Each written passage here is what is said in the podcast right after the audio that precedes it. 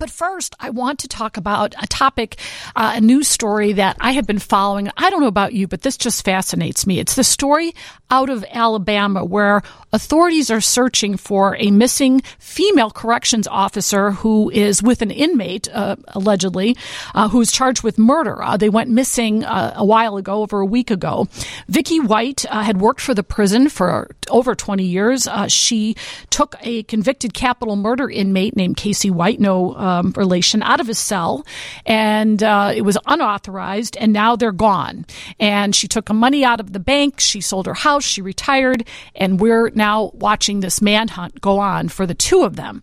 This brings me to the question of the day, which is what makes women fall for notorious and dangerous inmates? Uh, we've seen it with many uh, different serial killers over the years and men who have been incarcerated.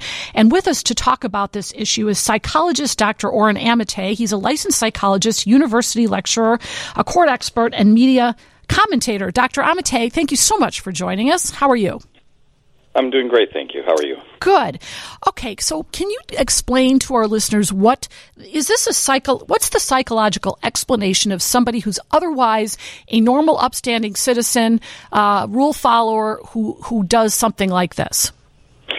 Well, there are several factors. Uh, first of all, this is there's a term for this called hybristophilia, and that's somebody who has this romantic desire or you know fantasies and so on about uh, being with somebody who commits these terrible crimes.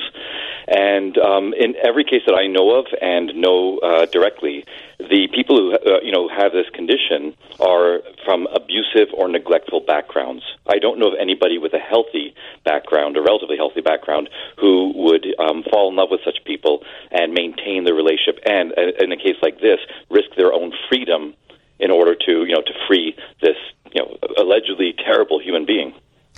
So the people, so the women, and we'll say women because it's it, this is what we're generally talking about. I suppose it can happen the other way, but so the idea is that that they have been abused in the past, and so what about this convicted murderer, this person who's behind bars, who can't really offer them any kind of life? Uh, what, what about that is attractive to them?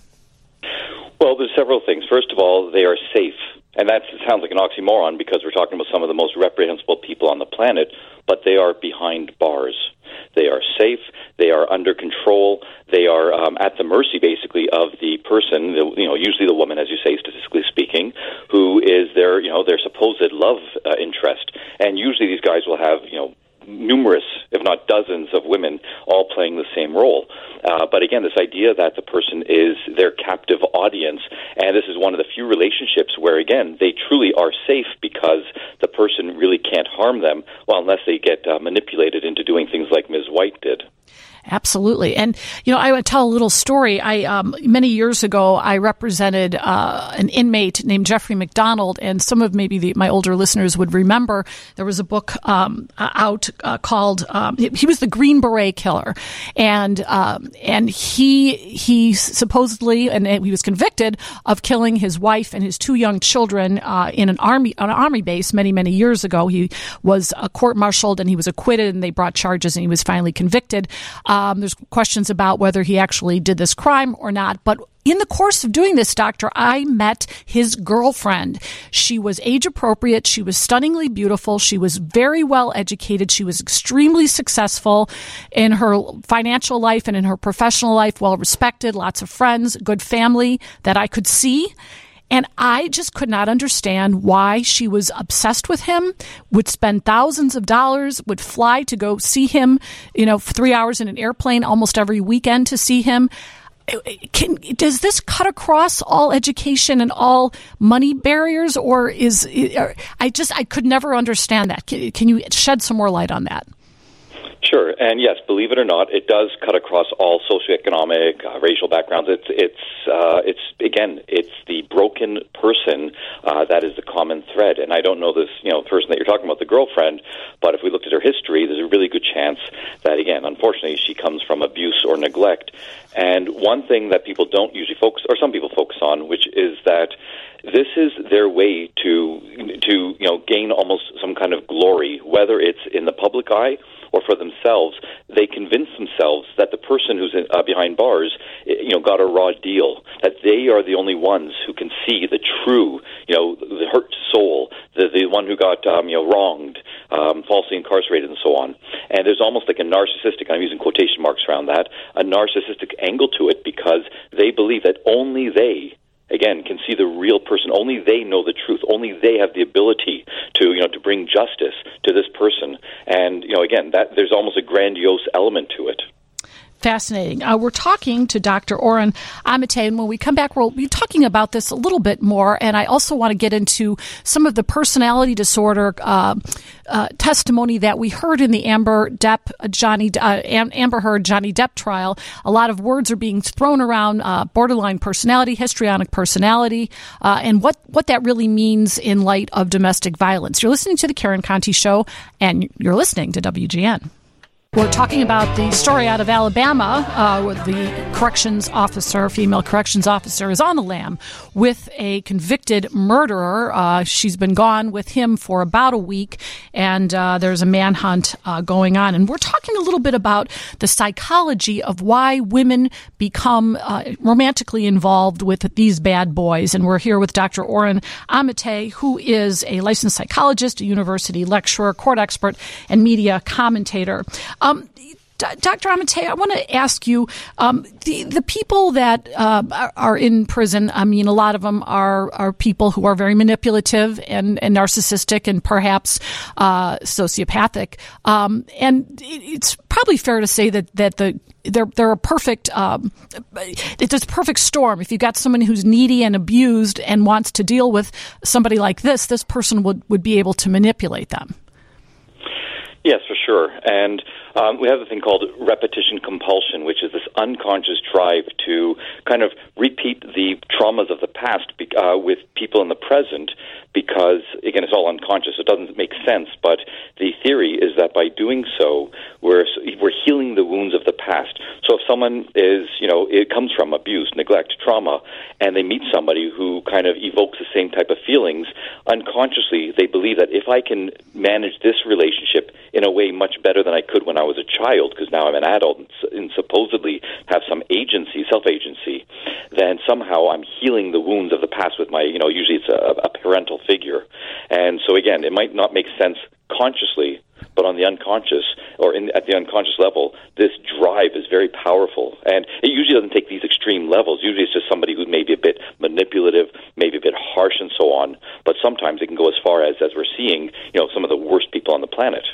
Yeah, I mean this this guy this guy's this guy's really bad, and and it's interesting that you know it's one thing to have a relationship with somebody in prison, which is which is bizarre enough for us to think about, but for this woman who, by all accounts, was a, an upstanding person in the community, she was uh, she was a, she had an unblemished record, she had a home, she worked there for years and years with with no issues, and for her to not only have a relationship, but to actually take him out of there, which is a felony um, and dangerous. Uh, tell me about the pull. How how strong is this pull, and what would what would you have to do to get her to back away from this relationship?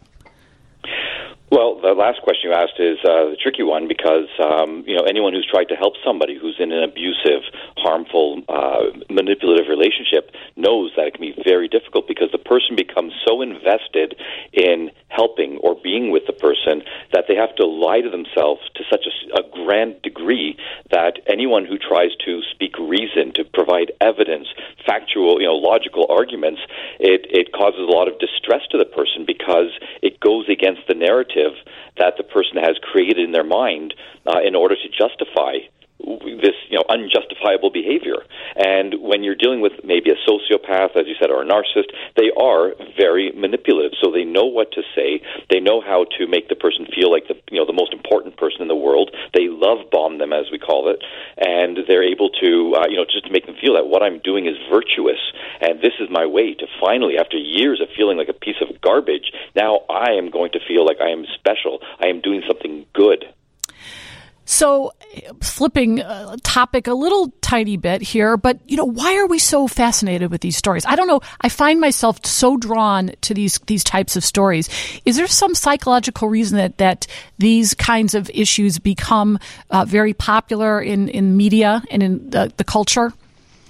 Well, several reasons. First, everyone loves a train wreck, sadly. Okay, and I'm being hyperbolic. Not everybody does, but most people right, are. You know, right. we're pulled to that. But second, it's a supposedly normal person doing something very abnormal. But when it's a normal person, we can relate. There's some kind of vicarious either connection or thrill that we're, you know, that we we feel.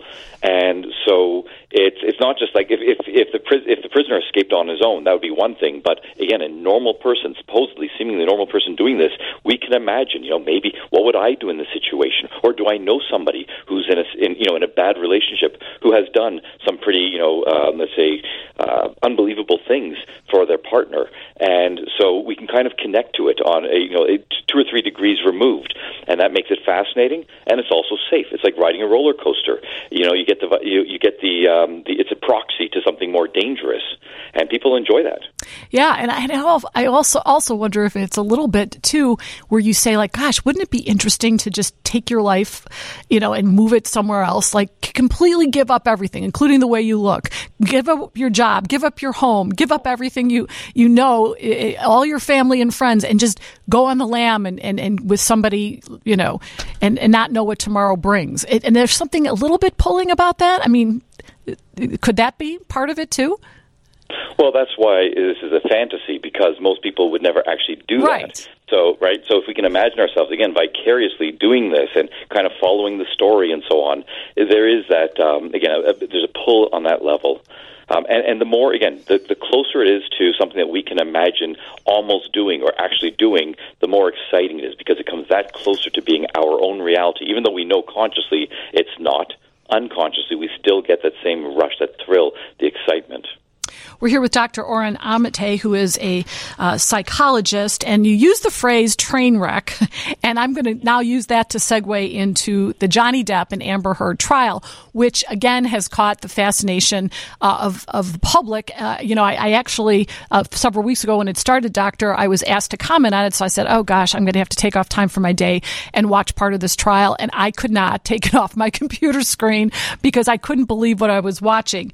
Um, so what we've heard is that these these terms being um, being testified about. There was expert testimony that Amber Heard was a borderline personality and histrionic personality. Can you tell our listeners what that means? Sure. So, borderline personality disorder, and I have many patients uh, with borderline traits or full on you know, personality disorder, and I have nothing but the greatest of empathy for them because in most cases, at least from my direct experience, and there's some research that came out last week that questions this, but um, in most cases, it seems that the person comes from a history of horrific abuse or neglect. Um, so it was so bad they have what's called um, complex post-traumatic stress disorder or CPTSD, and so it really involves a lack of self-identity. Um, now we all play different roles in the different uh, like we have different roles that we play in life. I, I'm a father, I'm a husband, I'm a you know a lecturer, a psychologist, and so on. Um, and I know who I am at core, and I just kind of you know modify it slightly to be in these different roles. But someone with borderline personality disorder, they don't have that stable sense of identity. Any role they play, that's who they are. And so when somebody comes into their life they kind of get a sense of identity from that person. That person almost becomes like an appendage to them. So if there's a risk of losing that person, it's like having a body part cut off, and they become very frantic. So with borderline personality disorder, we have um, very labile or very fluctuating, uh, dramatically fluctuating emotions that can go hot to cold um, very, very quickly, and all you know throughout the day. Um, there's an extreme se- uh, fear of abandonment or rejection, um, as I said, because it's like you're losing a part of yourself. Um, the emotions, as I said, no sense of identity, and um, a lot of self harm, unfortunately, and uh, it's just it's this desperate need to be with somebody in many cases. That's the borderline personality disorder. Histrionic, um, most people who know about it only know about certain parts, and this is what's in the DSM or the Diagnostic and Statistical Manual of Mental Disorders. Um, but uh, people know about the um, the superficiality the um, the focus on appearance, trying to be the center of attention, flirting with others. Um, that's what most people know about. But in reality, the most damaging part of histrionic personality disorder is that superficiality I mentioned. And it's not just interpersonal superficiality. What's really important is that the person cannot connect to their own or other people's emotions on a deep level. They can't have true empathy. They can't have a, a healthy, adult, mature, uh, mutually rewarding relationship with others. And that's the part that's uh, you know that that I, I, consider to be the most damaging aspect of histrionic personality disorder. And these disorders, am I, am I, is it fair to say that they're not? You, you can't take medicine for them. You can't even counsel them out of. of I mean, they, they are kind of a permanent aspect to your personality. I, mean, I suppose you can do some things to help and alleviate stress and anxiety and those types of things, but they're not curable, are they? Exactly. What we do is help them to cope with all the symptoms and traits and behaviors that go along with the disorders. And we try to help them, you know, for example, with borderline personality disorder, try to help them tolerate the extreme discomfort that they feel in their skin. The reason so many people with borderline personality disorder uh, self harm is that that's when that's the only time in their life, a that they feel in control, and b that they are controlling the pain that they feel all the time. And instead of an internal pain, a soul crushing pain, it's a physical pain that's under their control. So no, we can't control it uh, sorry, we can't cure it, but we can help them learn better ways to alleviate that, uh, you know, the, the sense that they carry, whether sense of shame, fear, and so on. So that's about the best that we. And medication, you know, it won't change the personality, but it might alleviate, as you said, some of the stress or anxiety or depressed mood. That's the best that we can do. But we can learn. I mean, I work with many people with these conditions, and we can help them learn to function better within themselves and interpersonally and socially. And I, I see a lot of, uh, I do some family law practice, and I do see, you know, people who have been diagnosed with those things because it is very, it's very hard to live with a borderline because of that pushing away, pulling, for, pulling and pushing. You know, it's like acting in a way to push someone away, and on the other hand, they're they're afraid of being abandoned. So it's constant uh, tug of war, and it's it's very difficult on on family members. It really is, and you know, they, there's a book called "Stop Walking on Eggshells." Yes. And with borderline yes. personality disorder, eggshells is the wrong metaphor. What it should be is stop walking on landmines because you never, with eggshells, at least you know where to avoid. With landmines, the slightest thing can set them off, and you, you wonder where did that come from. It, it's it's constantly uh, on guard, uh, trying not to upset them, trying to wonder, you know, trying to figure out what the heck just happened. Having a three-hour conversation and saying my head is spinning, I have no idea what just happened. Every word that comes out of my mouth, I'm afraid, is going to be the one that you know that creates the next explosion. Doctor, it can be very distressing. Yeah, very, but very again, much. I have lots of empathy for people with borderline sure. personality disorder because it hurt people, hurt people. Dr. Oren uh, Amitay, thank you so much for joining us and shedding light uh, on these uh, interesting topics. Uh, have a happy Mother's Day, and uh, and we'll hopefully you'll join us again soon. Thank you. I look forward to that. All right. Take care.